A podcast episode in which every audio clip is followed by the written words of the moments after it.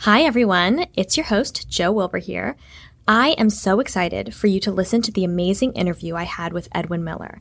He basically walks us through just an incredible life journey from his humble beginnings as a poor child in a small Georgia town to the successful businessman and devout follower of Christ that he is today. Now, you will hear him become emotional and even tear up at points as he recounts some very painful and some very touching moments in his story, and particularly the impact that one anonymous gift had in the trajectory of his life. So, without further ado, enjoy the interview. Welcome to Mind and Heart, a podcast by Trinity Christian School in Fairfax, Virginia. In this space, we explore our calling to raise up the next generation to be salt and light in the world. Hello, and welcome to Mind and Heart, a podcast by Trinity Christian School. I'm your host, Joe Wilbur, and today I'm sitting down with GemSpring Capital Operating Executive Edwin Miller. Edwin is a growth, turnaround, and restructuring C level technology executive, the author of two books, and a five time CEO with a reputation for tactfully leading and transforming businesses into profitable organizations. He's also a former Trinity parent and the husband of our own assistant head of school, Kim Miller. Edwin, thank you so much for being with us today. If you want to take the opportunity to tell us a little bit more about yourself, if there's anything I left out there. Well, I'm a father of three, and I am married to Kimberly Miller.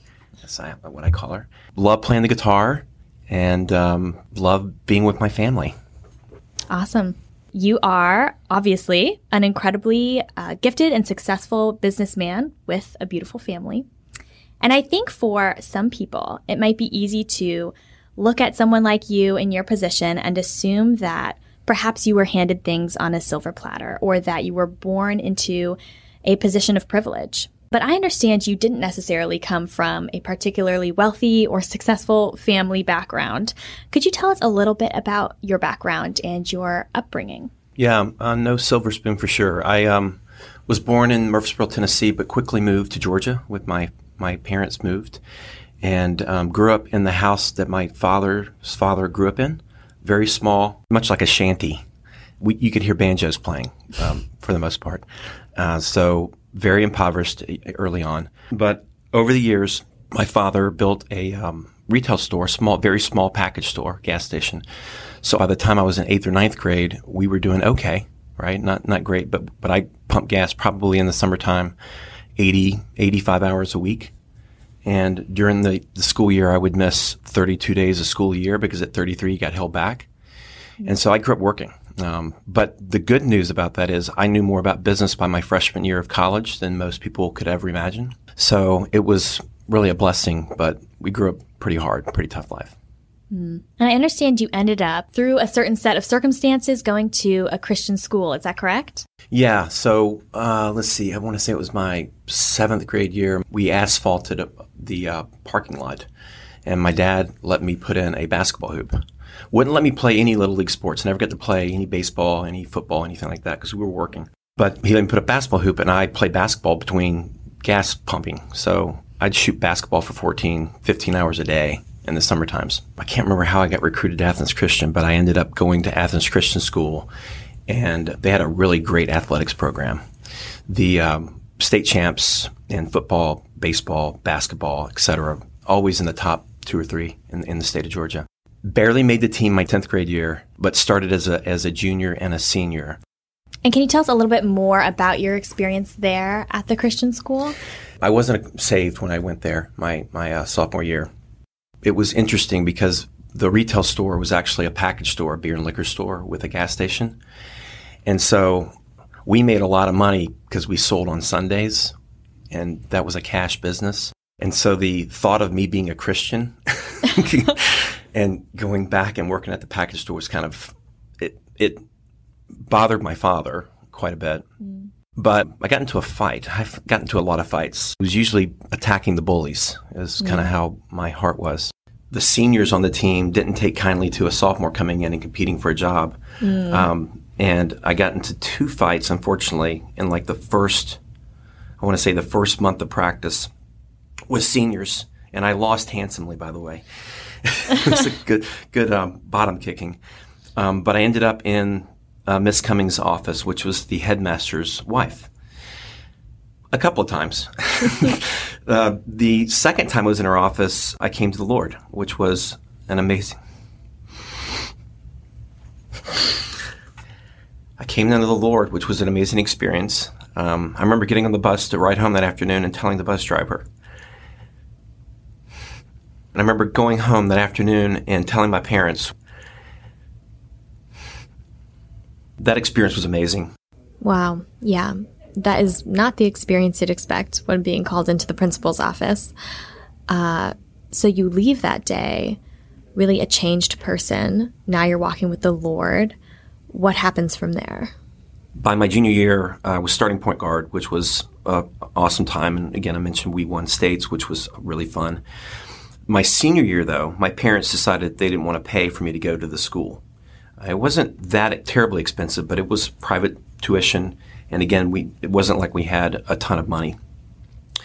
So um, I had to tell my coach I wouldn't be able to come back. And he called me back, I want to say the next day, and had a anonymous donor who's going to pay for me. He called me back next day and had an anonymous donor who's going to pay for my school. So I got to go finish my senior year there. And that summer, right before that all happened, I went to Liberty's basketball camp and was MVP of that camp an all-star. And there was uh, usa scouts there for the usa private school basketball team. And i got invited to play on that and again somebody donated the money for me to go for me to go play overseas. So i spent the summer um, seven weeks of the summer going into my senior season playing usa basketball in argentina and brazil great experience came back had a great senior year didn't win states which was a bummer, but went to States and um, got recruited to go play college basketball. And so I did um, one year at Covenant College um, on a scholarship, transferred and played a year at Georgia, wanted to play Division One. And unfortunately, when I went back to Georgia, I was having to pump gas at night. So I was getting up at six in the morning, going to practice, going to classes, going to lunch, going to practice or lifts and driving back and helping my parents close the store. It was important because probably the most robbed retail outlet is a liquor and beer store and gas station because you get cash on hand. So to leave your mother and your father alone was not good. My brother and I were, were typically, one of us was there. You had to be. And one of the things that happened during that time frame, which has, has really helped me in business, is because you're on high alert all the time with that kind of cash, you see everything. I could tell you if I saw a car three times in one day, how fast it was moving. Was it loaded down? Was there a lot of people in the car? I, I mean, I just knew. Um, and the the cool thing about that is in a business, you also have to have that kind of spidey instinct. You got to know quickly. Mm-hmm.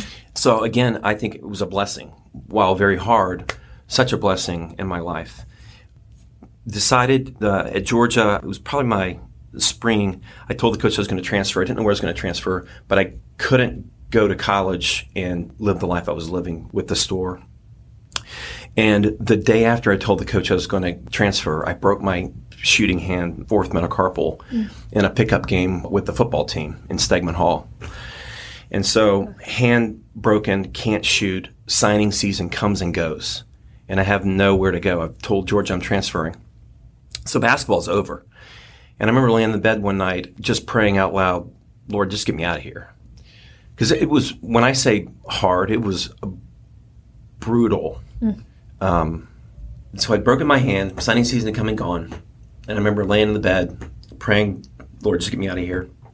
And that next day, I went to join the Marine Corps. And the uh, intake captain looked at me and said, Why don't you go sleep on it and make sure you want to do this? I gave it a couple of days, and I remember being at the store. We had a payphone in the store. We didn't have a regular phone. And when I say store, think if you saw it, you'd speed up. Bars in the window, steel door, no back door, cinder block building, tough. The phone rang, and the crazy thing about this is this coach had called my home before getting the number to the store. And it was Coach Meyer from Liberty University. And he had called my high school coach saying, What happened to Edwin Miller? Where is he? Coach gave him, Coach Cummings, my high school coach, was a great mentor to me, gave Coach Meyer my home number. He called my mother, and my mother, by the grace of God, gave the phone number of the business. And so I picked the phone as Coach Meyer. And he said, Edwin, how you doing? It's Coach Meyer. And I remembered him, right? He had recruited me. I'd gone to Liberty on a recruiting event and decided not to go there. But the crazy thing about it is he invited me to work a camp. And now you're, instead of being in the camp, you're one of the college players that are helping run the camp, if that makes sense. And but at night you scrimmaged, and what they did in this uh, scenario is they would bring in kids that they wanted to see play against teams. So most of the team was there, and probably seven or eight other kids that wanted to transfer to play at Liberty or come play at Liberty. Not high school kids; you had to be in college. Now, I hadn't been able to shoot the ball. I had tried out at probably three junior colleges and my hand would swell up like a balloon every time I played or tried to lift. Mm. And so when I got there the first day, I told uh, Coach Brooks, Brooks is what we called him, I said, hey, I broke my hand last spring. I've had uh, tendonitis in it pretty bad. So my first night probably would be my best night. And if it swells up, I've got some medication to take for it, but it's going to be hard to, to control the ball. And I was ambidextrous, but I shot from the outside right handed and that was the broken hand. Well, I didn't have any tendonitis the entire week. Wow. And by Wednesday night, they offered me a full ride. Mm. So, November 13th, 1990, I uh, got to meet my wonderful future bride, Kimberly. We were at a basketball game, and I was redshirted my first year. So, I was sitting behind the bench. A lady named Holly Lightbody, who was a good friend, played soccer, came in, and Kimberly was with her. And at Liberty, there was probably only 6,000, maybe 7,000 kids on campus at the time, so you pretty much would see everybody. I'd never seen her. So she sat down on the other side of Holly, and I asked Holly, like, who is that? We get to talking through Holly, and then Kimberly gets up and goes up into the stands, and I followed her. and I sat right in front of her. She was with a linebacker, unfortunately. Leave it Edwin to pick, pick the right one. Um, but I kept talking to her and I asked her out sitting there that evening and we went out and never stopped dating. Beginning of my junior year, got eligible to play, was playing incredibly well, was leading the nation in scoring um, in terms of minutes played, leading the nation in field goal percentage. I hit my first nine threes in a row, was 13 for 15 by the second half of the third game and broke my jaw. Oh my goodness. I, I remember waking up in the bed in the hospital with the broken jaw, and it's a really bad injury to have a broken bone in your head. Actually, I remember them being on the back, taking me off the court, and the trainer trying to put my jaw back in socket behind the bench. I did come back and play that year. We went to, to the championship in the Big South. I want to say it was the eighth game of the season. I came right back. Maybe it was the 11th game. I may have missed five games. I dropped 20 pounds um, immediately because you can't eat. My, my mouth was hard shut. Did it deter me? Uh, came back, played with a, with a uh, wired mouth, wired jaw, which means you really can't breathe. He had oxygen on the sidelines for me. And my first game was against Virginia Tech at Tech. Unfortunately, was uh, guarding Purcell backing down the court, and Rod Caruth, the 7-2 center, blind picked me and broke the bands of my jaw again. You would think someone would stop at that point, but um, I didn't. And came back and played again by the end of the year, uh, which was really bad for my jaw because I kept taking contusions to it with it inflamed, which that's what really ended my career. I remember waking up in the bed after my jaw was broken and knowing I'd never play again. Wow.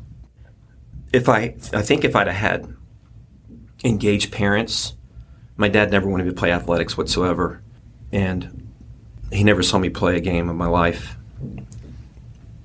That must have been so hard getting to that level uh, without the support of your family, putting in so much work, even after sustaining multiple injuries, and then to have to basically watch that dream die. I can't imagine. So, where did you go from there? Because at that point, you're going into your senior year, right? Um, I couldn't play my senior year. That was my junior year. Couldn't play my senior year. And focus on academics. I did 4.0, 4.0s back to back with like 22 course credits, which got me above a 3.5, like a 3.58 um, to graduate with.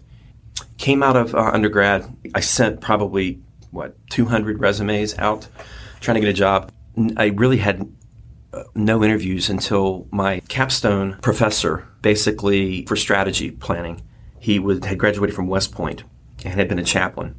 And he introduced me, based on my academics and my athletics, to the ring knockers, they call them the table knockers in DC. And I interviewed SAIC, IBM, U Pickett. And I'll never forget, every, everybody I interviewed with said, You should go into sales. I'm like, I don't want to be in sales. And they're like, No, you really should, you should go into sales. I'm like, But I, I really don't want to be in sales. Now, growing up where I grew up, there was one car lot in the county I grew up in. And there it wasn't new cars, it was used cars. And a guy named Johnny Burt was a sales guy. And so every time somebody said sales, all I could think about is Johnny Burt. I didn't comprehend they were software sales executives. and, there, by the way, there wasn't much software then. It was hardware, whatever, back in 93. But I couldn't imagine calling my parents and saying, I'm going into sales. And I'm saying, and them saying, you're going to be Johnny Burt. so, oh my goodness, that's so funny. I started SAIC and Colonel Blackwell, it's right before Desert Storm. He's, uh, he gets called away. I show up and I'm sitting in a cube with no computer, no nothing. And if I had been back home doing nothing, my dad would have kicked a hole through me so I was worried every day. I remember calling Kimberly like, "I'm going to get fired." There's, n- I don't know what to do. She'd say, "Calm down, honey. It's fine. You're going to be fine." I'm like, "I'm telling you, there's nothing to do here. They're going to fire me." so I literally picked up the phone. I called uh, PSINet and I said, "Hey, hi, Mrs. Calangione. Uh, this is Edwin Miller. Remember me?" She says, "Of course." I'm like, "Is that sales job still open?" I'm thinking I want to be in sales. so, so I went over and interviewed with the CEO of the business and the head of the director of sales. I remember sitting with Bill Schrader and I looked at him and he said, Well, what do you really want to do? And I'm like, Well, I see it's Performance Systems International. He's like, Yes, it is. I'm like, But you're not international. And he's like, Not yet. I'm like, Well, I speak German and French. I'd like to build that for you. That's what I said in the interview. Wow. Yeah, and he looked at me like, "You, you can go to you be in sales." and so I started in sales, and by the I want to say the sixth month there, I was selling what the entire sales force was selling on a monthly basis. And it was really cool because what I was doing is when you went into the, the library or the bookstore back then, Barnes and Noble, whatever, there was probably only 30 computer books. There was databases, there's a bit on hardware. There's a bit maybe some COBOL pro- programming language, but there wasn't a lot there. And so at night, I was going to technology school, uh, became a LAN WAN administrator, became a database administrator. So when I was on the phone, the people buying at that time, you got to understand the market, they were all technologists. So I could talk technology as deep as they could, and they bought from me. So I ended up running all of sales, running all of sales and marketing, IPO, was part of an M&A team. We did 22 acquisitions around the world. And so by the time I was 25, I was a vice president, um, which was pretty cool.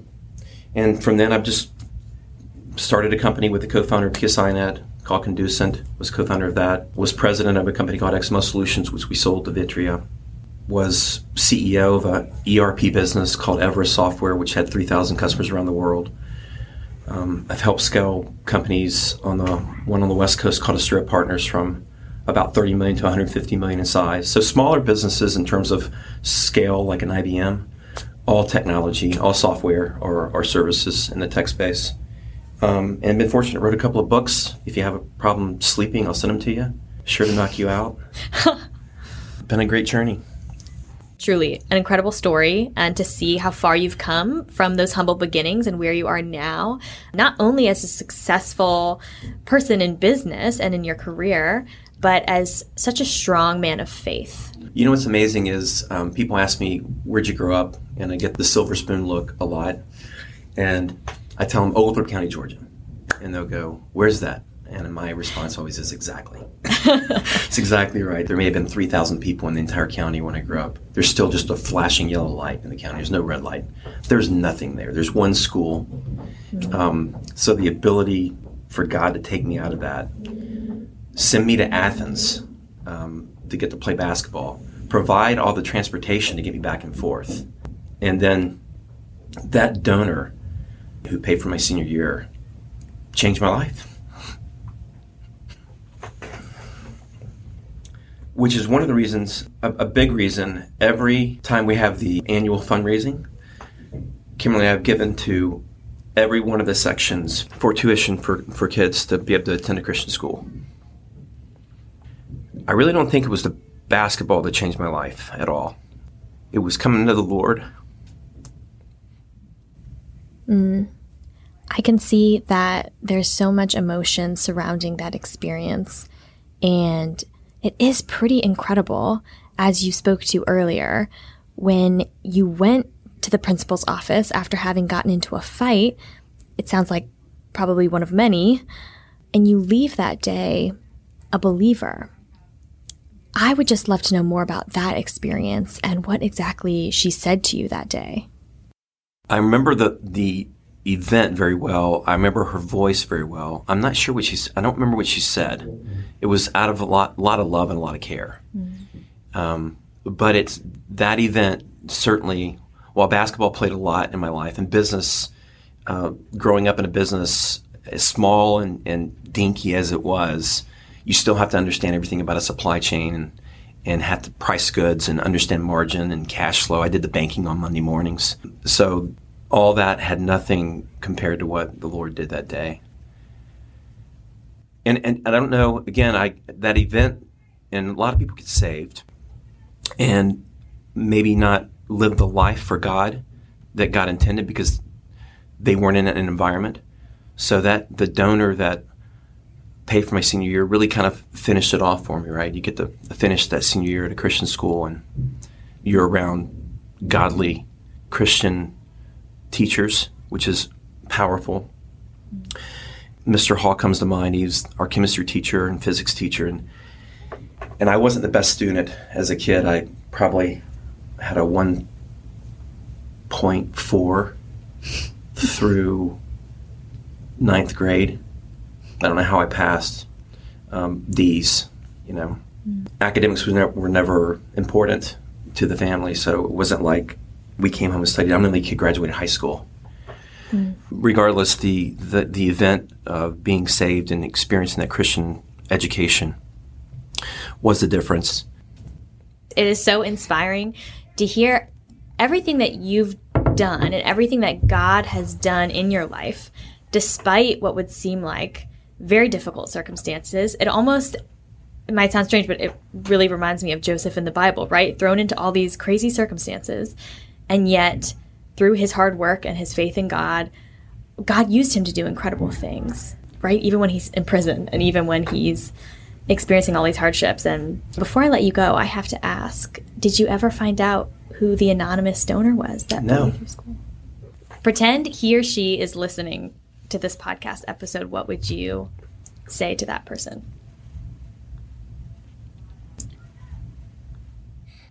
Changed my life. I'd say thank you with all my heart.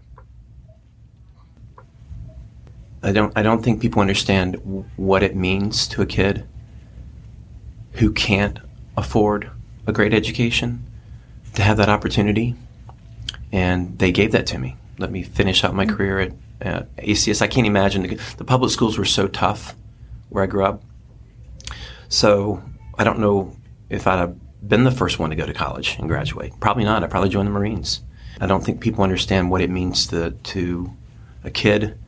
Um, if, if the person is listening, truly changed my life which has allowed me to impact other people's lives. Mm. I imagine during my business career, the number of people that I've gotten to touch as a believer. Mm.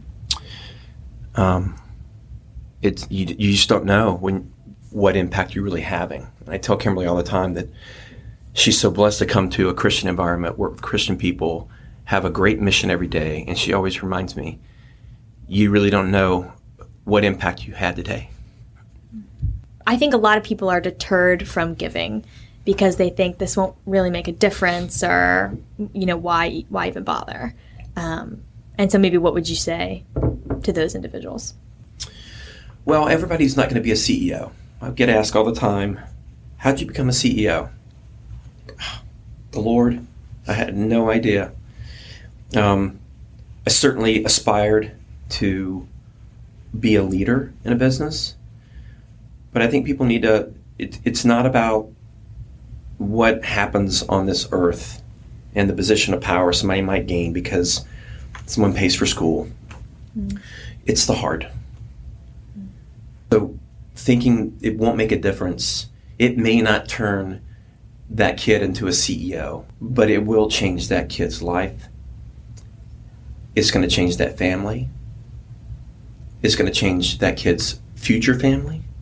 Mm and it, it could even break a, a bad cycle um, and afford a kid to have